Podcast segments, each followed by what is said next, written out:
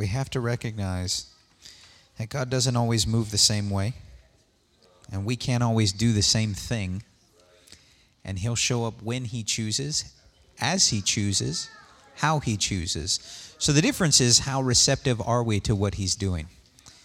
And so tonight, kind of goes hand in hand. Rachel and I are going to do something a little different. Full disclosure up front, I have told you on multiple occasions for the health of our marriage that she and I do not compare sermon notes. I don't tell her what to preach. She doesn't tell me what to preach. We keep them very, very separated, and it just it makes for a happier marriage for the two of us. Having said that, tonight is one of those rare occasions where we were both scheduled tonight, and she looked at me and said, Do you want to do something together? And I said, Okay. So we actually did talk this time. And uh, we did discuss this, and we are both preaching the same message. I'm going to open it, she's going to end it. But then, even in doing so, she asked me earlier today, she said, Do you want to see what I wrote? And I said, No, don't show me. Don't tell me. So, so we have coordinated a few key ideas, but I still don't know exactly where she's going.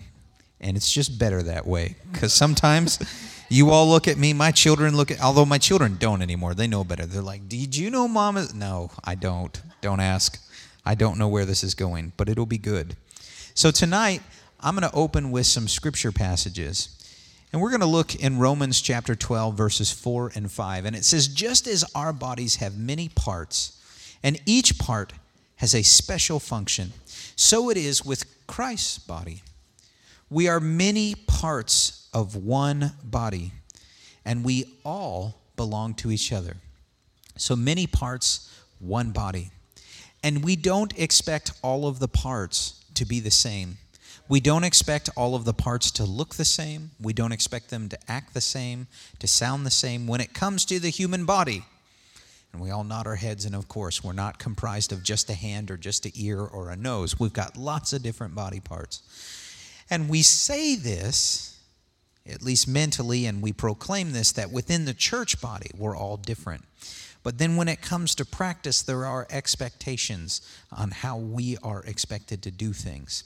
And so we're going to take a little bit of time tonight. And we want to pose this question to our church body How should your voice be heard? How should your voice be heard?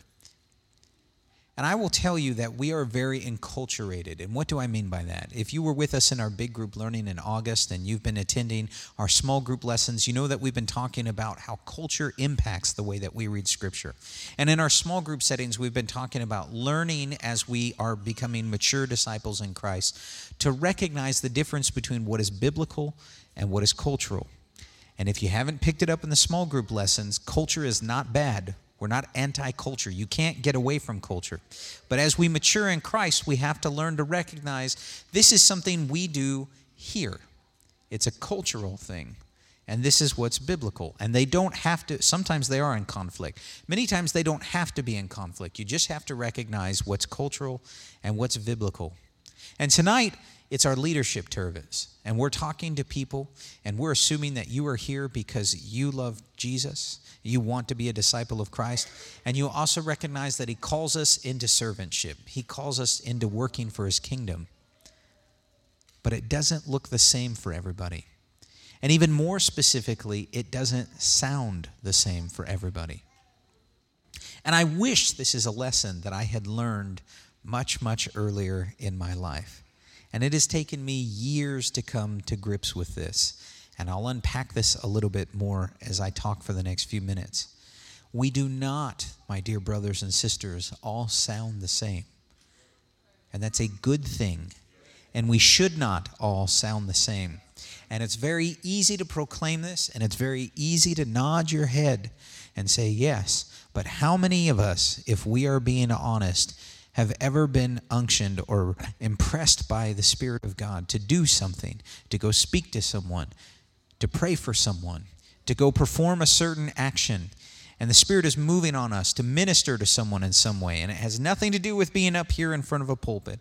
But God is dealing with you to do something. And your very human, broken reaction is to say, I can't do that, God. I'm not fill in the blank. And in your mind, you think of someone else. And you associate whatever God has asked you to do with a certain person or a certain type of personality or a certain ministry. Anybody ever feel like that? If we're being honest, we do. We struggle with this as humans. And so God asks us to do something, and our response is, I can't do that because I'm not so and so. And in our mind, whoever that person is, to us, that typifies or represents that kind of ministry. You know, someone who's powerfully used in prayer, someone who's a great preacher, someone who's a great teacher, someone who's a powerful witness, somebody who's really, really friendly and good at talking to strangers. And so we say, I'm not fill in the blank. And so what we've just done is we've said, I'm not that part of the body or I don't look like fill in the blank. My voice can't be heard that way because I'm not so and so. And this very, very, very, very strong pull culturally that is extremely hard to get away from. Because the longer we're in church and the longer we're around church people, we get patterns. And we get things that we expect to happen when we come together. And this is what a worship service looks like. Tonight's a great example of disrupting that. We've got a certain pattern to the way that we sing our songs. And if we do something different, it messes with everything and it doesn't feel right. Because it's not the way we do things, right? And when it comes to ministry, there's a certain way that a preacher is supposed to sound. When it comes to teaching, there's a certain way that a Bible teacher is supposed to sound when it comes to prayer, you know, and going and praying for somebody, there's a certain feel to it, right? There's a certain way that it's supposed to look and sound. We nod our head because if we're being honest with ourselves, we know these things. And up here we think, okay, that can't entirely be right. But our actions and our culture and everything else in our environment around us tells us this is the way this is supposed to be. And then God unctions you, and the Spirit begins to prod on your heart, and He's dealing with you to go talk to someone or go do this certain action. And you're thinking, I can't do that, God, because I'm not. And you've got this pattern in your head of what it's supposed to be like and what it's supposed to look like, how it's supposed to sound, how it's supposed to be performed or carried out. And we have to fight that impulse. And as we grow in Christ and as we become mature disciples of Jesus, we have to recognize that when He calls and asks us, when He unctions us to do something, He's asking us to do it because He wants us to do it, not someone else. When He asks you to do it, it's because He really wants you to do it. And get this this is the part we have to fight with. He wants you to do it as you. I know this is just, I'm blowing your mind right now. This is deep, deep, deep theological stuff, isn't it? When we look at Scripture, we see a variety of different personality types and styles and delivery, if you will. We have to read a little bit between the lines of the way that Scripture looks at. So I want to look at a few examples from Scripture, and then I'm going to bring it forward to the present. And so I don't have, there would be too many. I don't have scriptures to show up on the slide. So you're just going to have to follow along with me. I'll give you some general scripture references. If you want to read more, you can look it up later.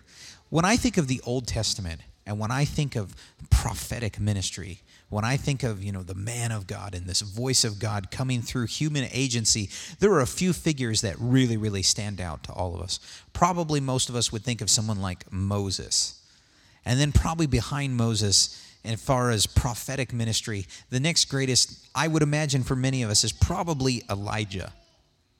And then maybe following on the heels of Elijah, Elisha. And what's interesting is when you look at these Old Testament examples, they're not the same. And yet, a quick reading, we kind of flatten them, and we've got this image of like, this is what the prophet is. But go back and do a slow reading. They didn't look anything like each other. They didn't act like each other. They didn't have the same kind of ministries. They didn't carry out what God had asked them to do in the same way. And yet, we kind of conflate them. In other words, we mix them all together. And we've got this image in our mind of like, this is what a prophet is, or this is what the person of God sounds like. And it's not real.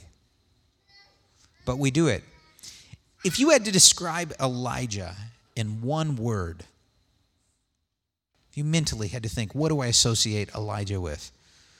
what kind of words come to mind? You can go ahead and respond. Fire, powerful, right? And that's probably what most of us would think. If I had to describe Elijah in one word, the first word that would come to mind is fire. And why do we do that? Because of the way his ministry unfolded. It's interesting, narratively speaking.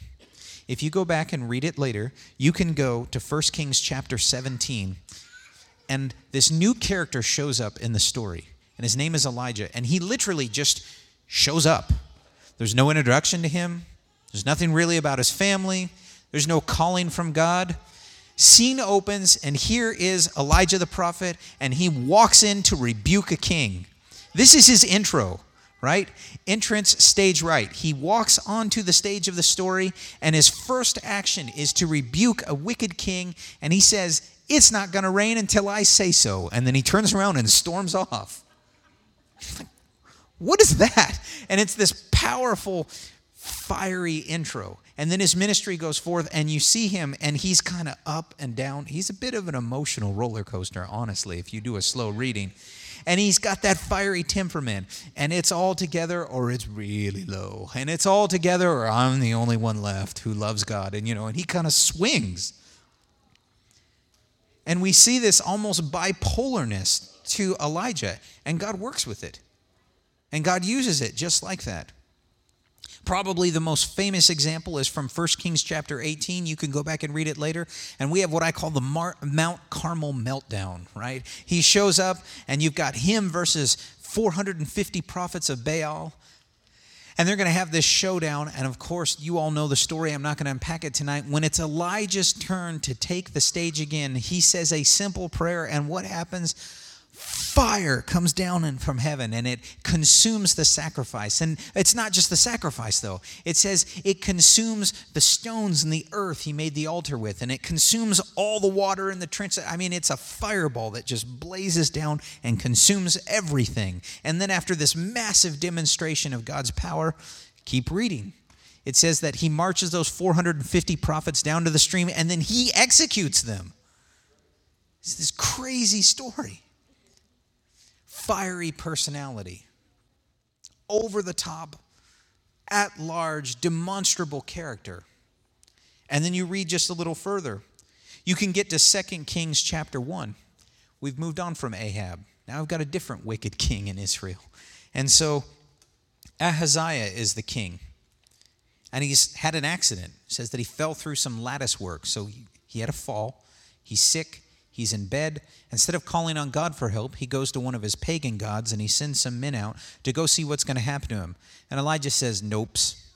And so he intercepts these messengers and he said, You go back and tell your king because he didn't ask for God's help, he's going to die. And he's never getting off that bed again. Go on home. You don't even need to consult with your pagan gods. So they go back and they tell the king, he says, Who is this man? And they didn't know. So they describe him and he says, I know who that is. That's Elijah from their description of him. So again, over the top personality. He sends 50 people to go arrest the prophet. And what does he do? Fire from heaven consumes them. Okay, just on a side note, I would think that gets your attention, right? King sends 50 more military men fire from heaven consumes them. By now, I'd be really, really concerned. Nope. He sends 50 more for the third time. This guy in charge is at least smart enough to say, Please don't kill me. I have to do this. I'm just I'm just doing my job, bro. like don't take this personal, right? I don't want to be fricasseed. Will you please, please, please come with me? I don't want to die today. And so Elijah goes on, and these are just a few examples from his ministry, and it's this incredible, fiery, powerful ministry. And then we get to his successor. And God calls his successor onto the scene. And after you've had this demonstrable, powerful ministry like this, Elisha steps onto the scene. Elijah enters. Remember what I said? He walks onto the scene. There's practically no background. And from his first spoken words. It's this prophetic demonstration of God's power and this utterance and judgment against a wicked king, and then poof, he walks right back out. So, who's his successor? A farmer. And we meet him in a field. plowing. There's no fireworks. There's, there's nothing demonstrative and huge about the start of Elisha's ministry. And he begins to follow Elijah after saying goodbye to his family. And you can read in 2 Kings, let me check my notes, chapter 3. In 2 Kings chapter 3, we see a descriptor of Elisha. And these other kings have come together and they need a man of God. And they remember that Elisha is nearby. And notice how they describe him the man who poured water on the hands of Elijah. He was the servant, he's the guy who washed his hands. He probably held the jug while Elisha washed his hands, the guy who poured water on the hands of Elijah. That's how he's remembered and described and then begin to look at his ministry. And if I were to think of a word that describes Elisha's ministry, it'd probably be water. It's this drastic contrast to Elijah. Elijah is a man of fire. And then we get to Elisha, and we watch him do twice as many miracles as Elijah. But he's not calling down fire from heaven. In First Kings chapter 19, we're introduced to him. In 2 Kings chapter 3, he's described as the one who poured water on the hands of Elijah. Back up one chapter. In 2 Kings chapter 2, we see his first miracle. And he comes back from the Jordan after, by the way, Elijah, I forgot to mention this. When his ministry is done, how does Elijah leave? Chariot of fire.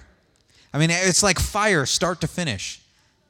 Then we get to Elisha, and he shows up at the Jordan River and his first miracle is to part the waters of the Jordan River.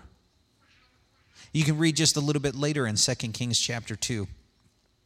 Next miracle, he changes a bitter spring, waters, into water that is potable. In other words, water that can now be used for drinking and eating and cooking, and water that can be used to work in their fields. And so he takes a bitter spring, and God uses him to heal that spring. Go to 2 Kings chapter 3. And now you've got a kingdom and they're worried about the Moabites invading. And they come to Elisha for advice and he tells them to dig ditches and fill them with water. And God uses that. And the next morning at sunrise, the sunlight is glinting off the water and it's got a red reflection and it disorients the armies of Moab. And God uses him to do that incredible miracle. Go forward just a little bit further. We get to 2 Kings chapter 5. Now we've got the story of Naaman. So, this military commander from another nation has come to seek healing of his leprosy from this famous prophet, who, by the way, won't even meet with him and just hollers through the door and he tells him to do what? Go bathe in the waters of the Jordan. 2 Kings chapter 6. Keep reading just a little bit later and he shows up and it's a work day at the local prophet school and somebody's chopping with an axe and the axe breaks and the axe head falls off into the jordan river and it sinks to the bottom and the young man is distressed because he can't afford to replace the axe and he asks elisha for help and so elisha cuts down a branch which makes no sense at all and throws the branch on the waters of the jordan and the axe head floats all throughout his ministry it's like water, water, water, water. By the way, credit where credit is due. I mean, I knew this already, but in a nice, succinct passage, very recently, our dear elder brother Moss put together a little kind of devotional for the ministers in our district. And if you ask him nicely after church, he'd probably give you a copy of it. And it kind of summarizes some of these aspects of Elisha's ministry. So we see Elijah, and he's a man of fire. And then we see his successor, who does twice as many miracles as him, and the predominance of them is through water. And I'm reading a little bit between the lines, but we kind of see this fiery temperament that goes with Elijah. Powerful demonstrations of God's Spirit. And then we get to Elisha, and he's healing bitter water so people can farm. He's touching a soup that went bad and made people sick. He's getting an axe head to float to the surface of the water so a young man doesn't have to repay a debt that he can't afford. And so the types of miracles themselves are different. They're very kind of down to earth, almost folksy farming kind of miracles. Does that make sense? He's more in touch with the people. It's a gentler ministry, if you'll allow me to use that word. And to be fair, I'm reading between the lines, but I don't imagine that Elisha was the kind of man who stomped everywhere and hollered everything he said. It doesn't seem to match the kind of image that we get of the way that God used him in the miraculous. Now, none of us probably have any trouble at all imagining Elijah stomping around and barking orders and yelling at people. Why is that? Because of the kind of ministry he had. They, team, they seem to match those temperaments. And so we get this drastic contrast between these two men. God was fine with it. So, which voice was the voice of the prophet? Is it the loud, demonstrative one that stomps around and hollers and gets excited? And when they get excited, they're really, really loud and they yell? Or is it the folksy, probably a little more laid back farmer? Which one is the voice of the prophet? Which one is the voice that God wants to work through? See, when we set it up and compare it like this, it sounds kind of silly, doesn't it? Because God uses both. Yet, if I asked you before I started talking 15 minutes ago, if you were to think in your mind, what does an Old Testament prophet sound like? We probably, most of us, have this image of what a prophet is supposed to be like. And it's probably a mix of multiple different things, and it's not real, is it?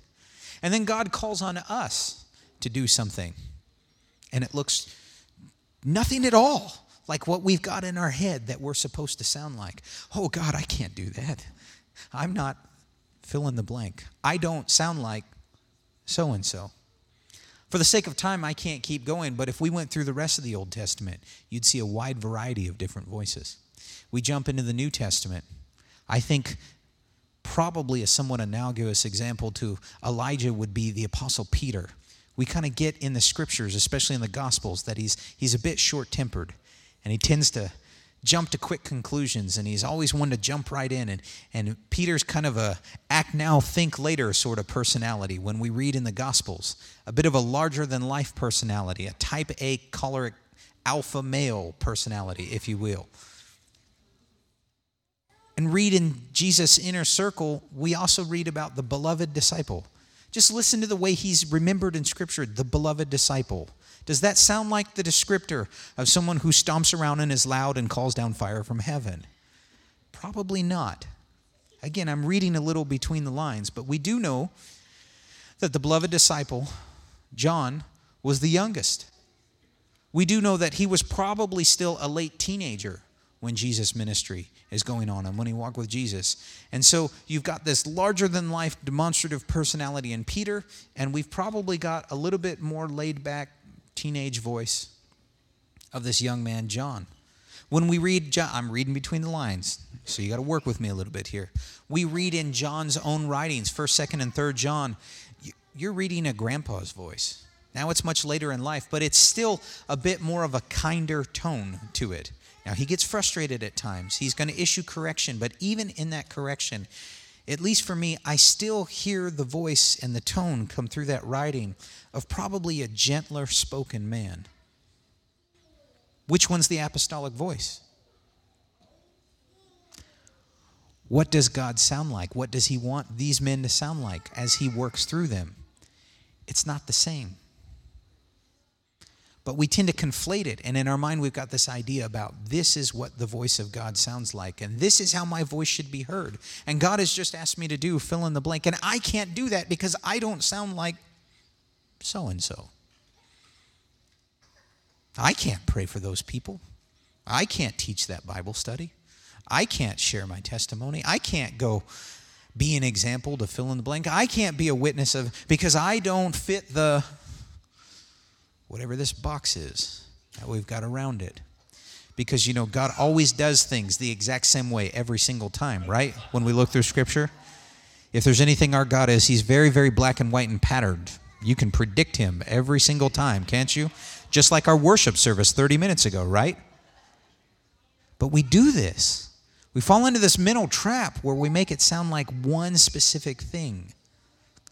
And if I don't fit that pattern, whatever that is, I can't do fill in the blank that God has asked me to work on. And I wish, I so desperately wish I understood this message a long time ago. Some other time you go talk to these two elders who started churches, and neither one of them come from Pentecostal pedigrees or backgrounds of what you would expect a Pentecostal preacher to sound like. Can I get an amen from our elders? Neither one of them started churches the way that we typically think of starting churches or what it's supposed to look like. I grew up around Pentecost. My mother was Pentecostal. And so I grew up around church services. I grew up around a certain environment, and God began to call and deal with me in my late teenage years about stepping into ministry. And I ran from it. It's another sermon for another time. I did not want it. And I knew I didn't fit it.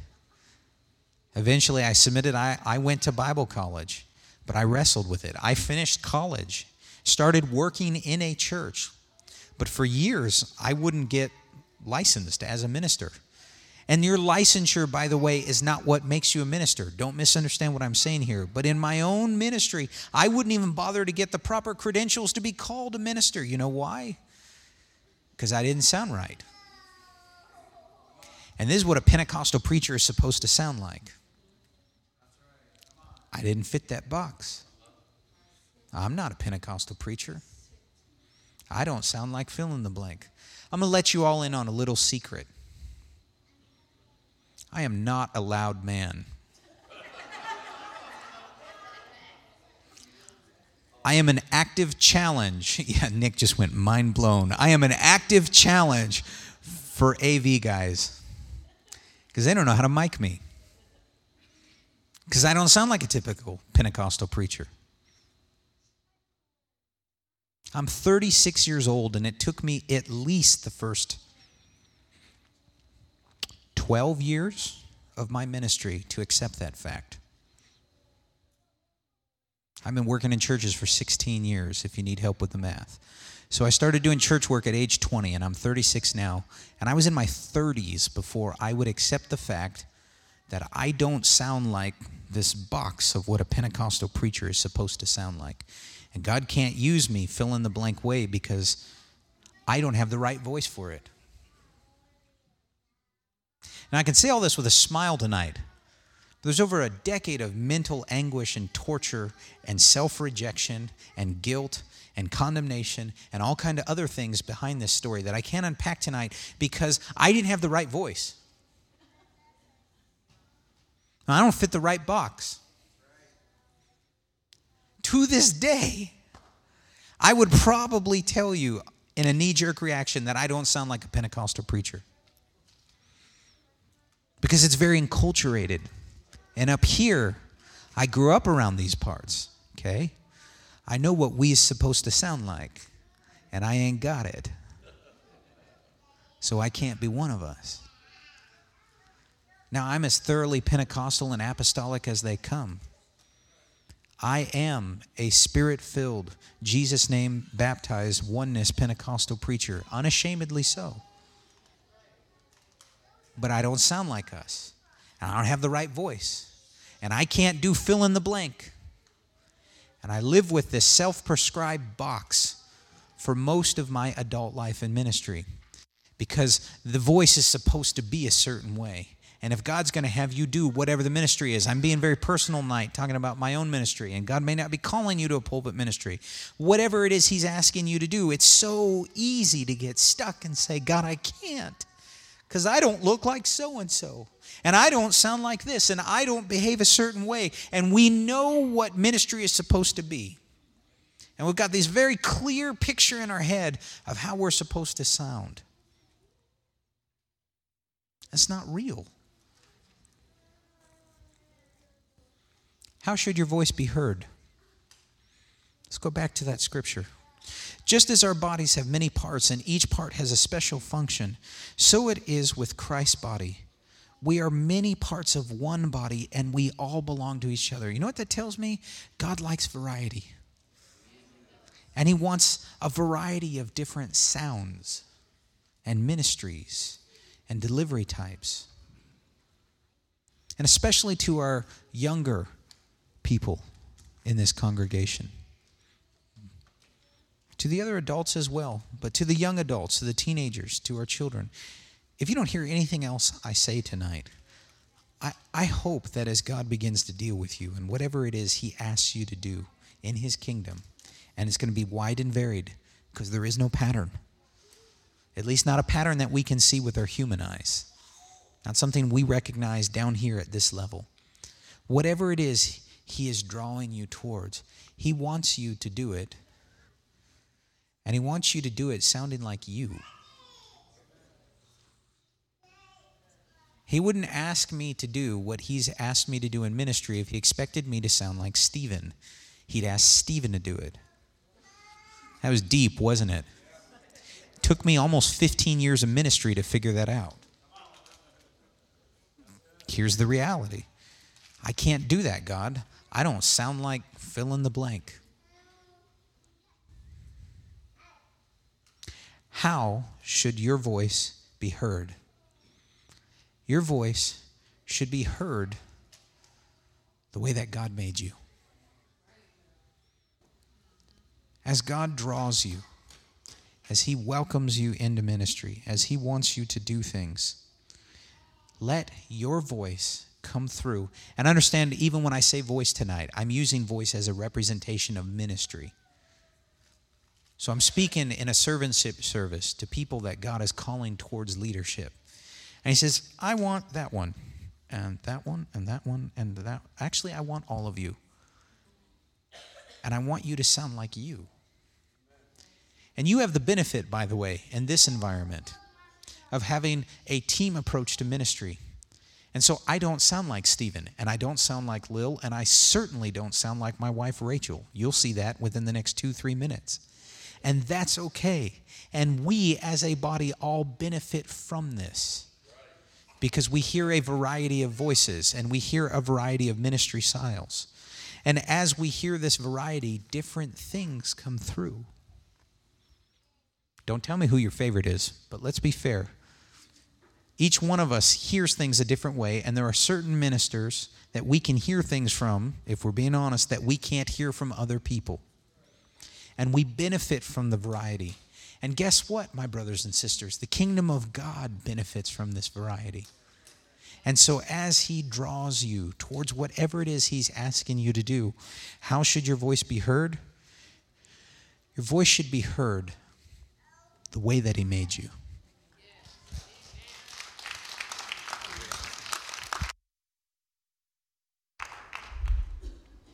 Good thing He doesn't yell and isn't loud. We couldn't have that many of us in the house voice.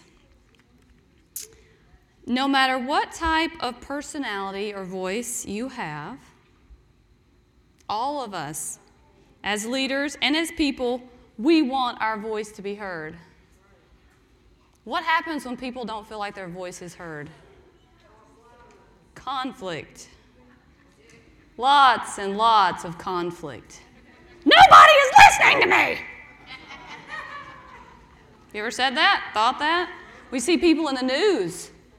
We see whole countries have a coup because nobody is listening to me. Everybody wants their voice to be heard. All of us that are leading, teaching, trying to impart something, or take somebody somewhere, we want our voice to be heard. Kids, when you're talking to your mom or your dad and they're on their phone, does that make you happy? When they don't look at you and they're scrolling and you're like, and they're scrolling. The other day, Dinah said to me, Mama, I need your attention. I was reading an article on my phone. She wanted me to put that phone down and look her in the eyeballs. Talk to her.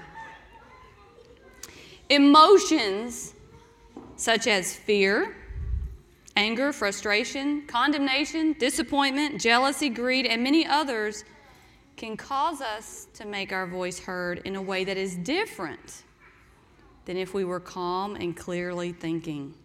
So I have something here, kids. Y'all looking? You watching? Everybody watching?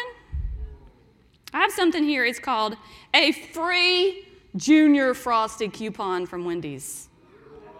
Does anybody like ice cream from Wendy's? Okay. So, let's say, now don't tear it up, it's real, okay? I only have so many. All right, so Juliet, would you like a Frosty from Wendy's? Yes. Well, you would like one too, huh? Okay. I do. All right, so what if I walked up to Amani and said, Do you want a Frosty's coupon? do you want to give me a hug when I do that? You want one? Huh? No, she won't even hold her hand out.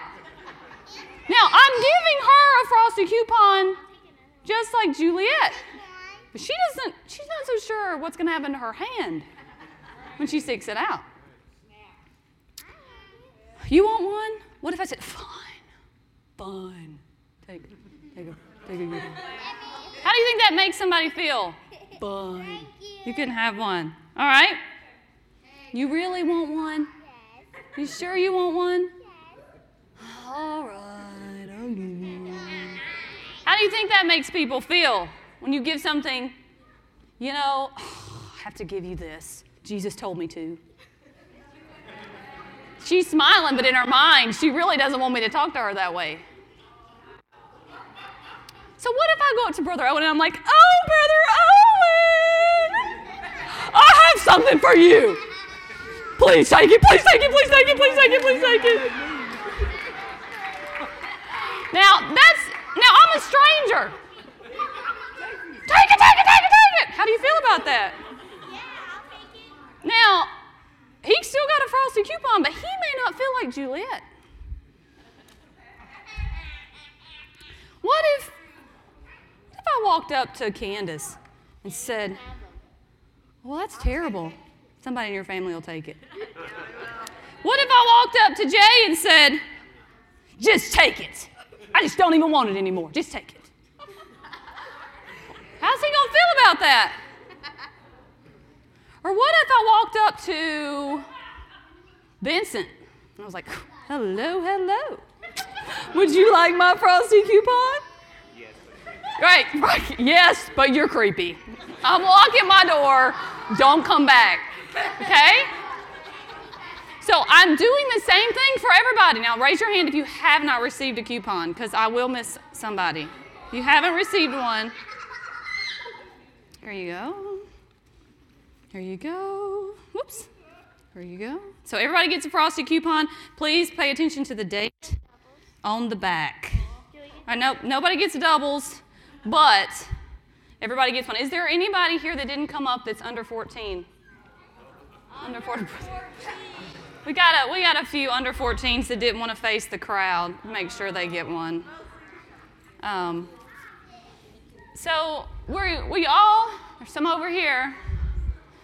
We all all the kids. Well, when you're when you get around to 14, I'll give you one. All right, that's for your three siblings, and I'm out. So we did that good. Okay, so I gave the same thing. I gave the same thing to everybody, but everybody didn't feel the same about it, did they? It's because I used a different voice. I recently had a situation I had to deal with, and I had to go in and I had to talk to some people about a situation that I was very upset about. I was very frustrated. And I was ready to bring the hammer. I was done. I didn't care what I looked like. All I cared was that when I was done, what they looked like. And it was going to be on the floor, all their ugliness exposed. Thankfully, I have wonderful mentors in my life that gave me great advice. And I prayed. And the Lord gave me some verses. So, in Colossians, it says, Since God chose you to be holy people he loves, you must clothe yourselves with tender hearted mercy. All right, kiddos, look up here. Look up here really quick. We're going to do something for you in just a minute. Just give me two minutes. You must clothe yourselves with tender hearted mercy, kindness, humility, gentleness, and patience. Make allowance for each other's faults and forgive anyone who offends you. Remember, the Lord forgave you, so you must forgive others. Above all, clothe yourselves with love, which binds us all together in perfect harmony. And let the peace that comes from Christ rule in your hearts. For as members of one body, you are called to live in peace and always be thankful. Let the message about Christ and all its richness fill your lives. Teach and counsel each other with all the wisdom He gives. Sing psalms and hymns and spiritual songs to God with thankful hearts. And whatever you do or say, do it as a representative of the Lord Jesus, giving thanks through him to God the Father. Before we are called to ministry, before we are called to have a voice, we are called to live in a way that speaks. So let's go back to that verse in Colossians 2. First, before we have a voice, we are to choose to be holy people. Clothe ourselves with tender-hearted mercy, kindness, humility, gentleness, and patience. We are to make allowance for each other's faults. We are to forgive. We are supposed to clothe ourselves with, with love, which binds us all together in perfect harmony. We're supposed to let the peace of God rule our hearts. And as members of one body, we're called to live in peace and always be thankful. This is before we have a voice. After all of this, we are to let the message about Christ in all its richness fill our lives. Our life is supposed to speak for us first. We're supposed to make conscious change. We're instructed to allow our lives to become a reflection of Christ. Only then are we to open our mouths and have a voice. Verse 16 through 17 says, Teach and counsel each other with all the wisdom he gives. Sing psalms and hymns and spiritual songs to God with thankful hearts. And whatever you do or say, do it as a representative of the Lord Jesus, giving thanks through him to God the Father. Later in Colossians, this instruction is given again concerning our voices. Let your conversation be gracious and attractive so that you will have the right response for everyone. We all have a different voice, but we should all be heard the same as a representative of Jesus. So, whatever our voice is, people should be hearing us that we are a representative of the Lord Jesus. All right, kids, it's your turn again. We're going to read a story. So, this is called Boggin, Blizzy, and Sleater the Cheater. Anybody like a cheater? You like to play a game with somebody that cheats? I'll tell you what happens when that happens in my household. Everyone's voice changes.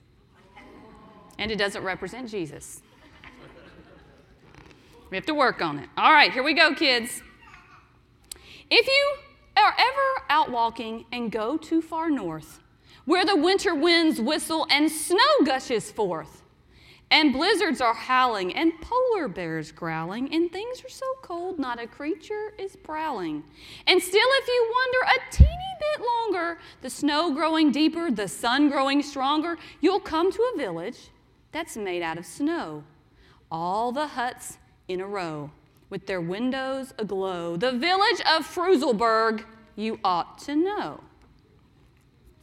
A while ago, long ago, quite a while back, in a small hut at the end of the track, two Frusel kids lived with their father and mother. Boggin was one, and Blizzy the other.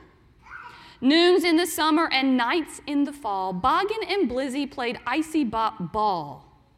An odd little game, you might guess by the name, but whether it snowed, or it glowed, or it rained, their Foozle friends came and they played just the same. That's how it went for a jolly long time, till something occurred that was rather a crime. A Fruzel named Sleater came over one day bringing some buddies from Black Blizzard Bay. Does that sound like a good place to be? Sounds a little creepy. He came up to say that they wanted to play, but he thought that they ought to play different that day. And they sneered and they jeered and made quite a display. A contest is needed, needed, said Sneeder aloud. Let's have us a match. We've got quite a crowd. It's us against you, and we get to start. See, I know the rules because I'm so smart. Somebody has to tell you they're smart. And then with these words, Sleater flew like a dart, throwing the other team's players apart. The icy bop ball blasted into their net, and that was, the, was not the nastiest trick, trick they had seen yet.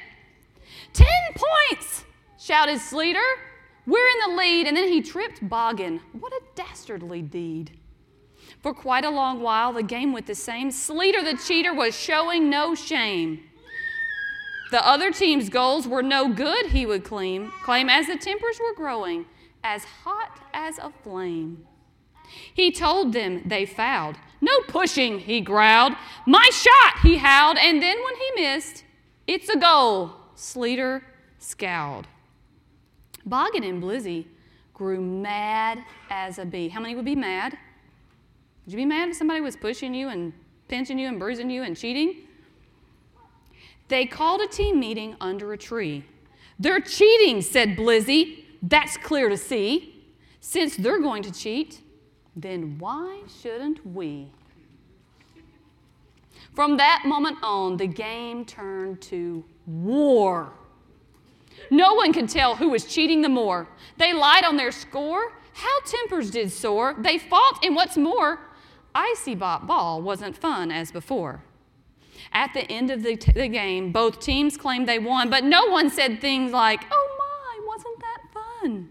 Instead, they all shouted, We'll play you again. You'd better watch out, because we'll whomp you then. So angry and jumpy, bruised up and bumpy, they all shuffled home feeling nasty and grumpy. Boggin and Blizzy both sat at the table. They didn't eat much, for they didn't feel able. They fumed and they grumbled the whole supper long till Dad finally asked them, Kids, what is wrong? It's Sleater, that cheater, cried Blizzy aloud. He's ruined our game. I hope he feels proud. It used to be fun to play icy bop ball, but with Sleater the cheater, it's no fun at all. That's too bad, said Dad, that they all cheated so. You must feel quite proud that you didn't cheat, though. Oh my, sniffled Boggin, but we cheated too! I guess that we didn't know what else to do.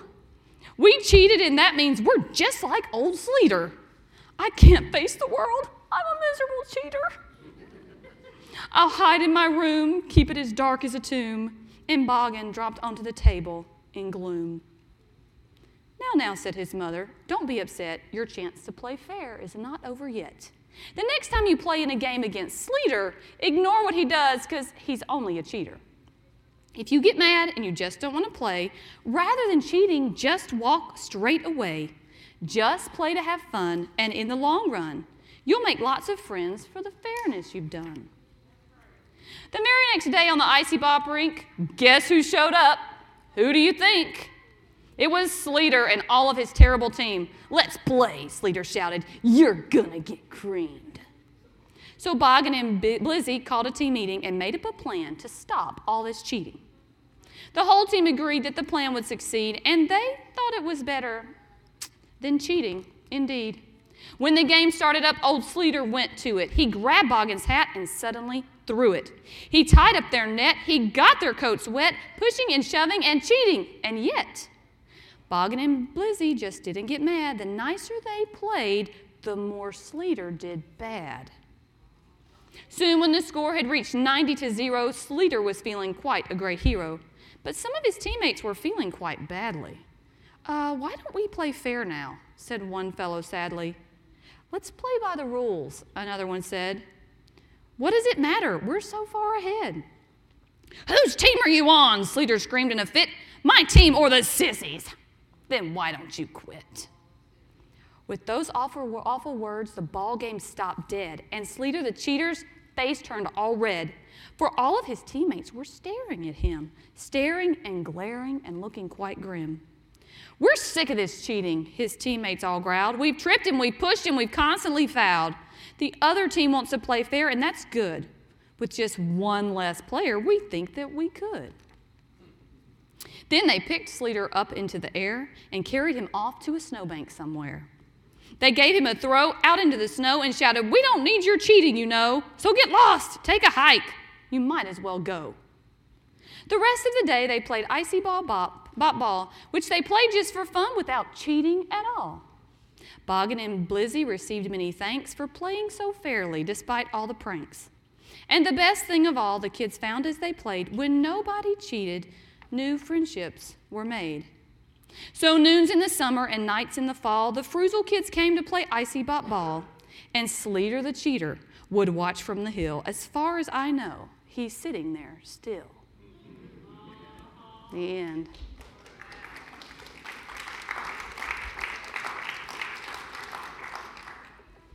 So, what did we learn?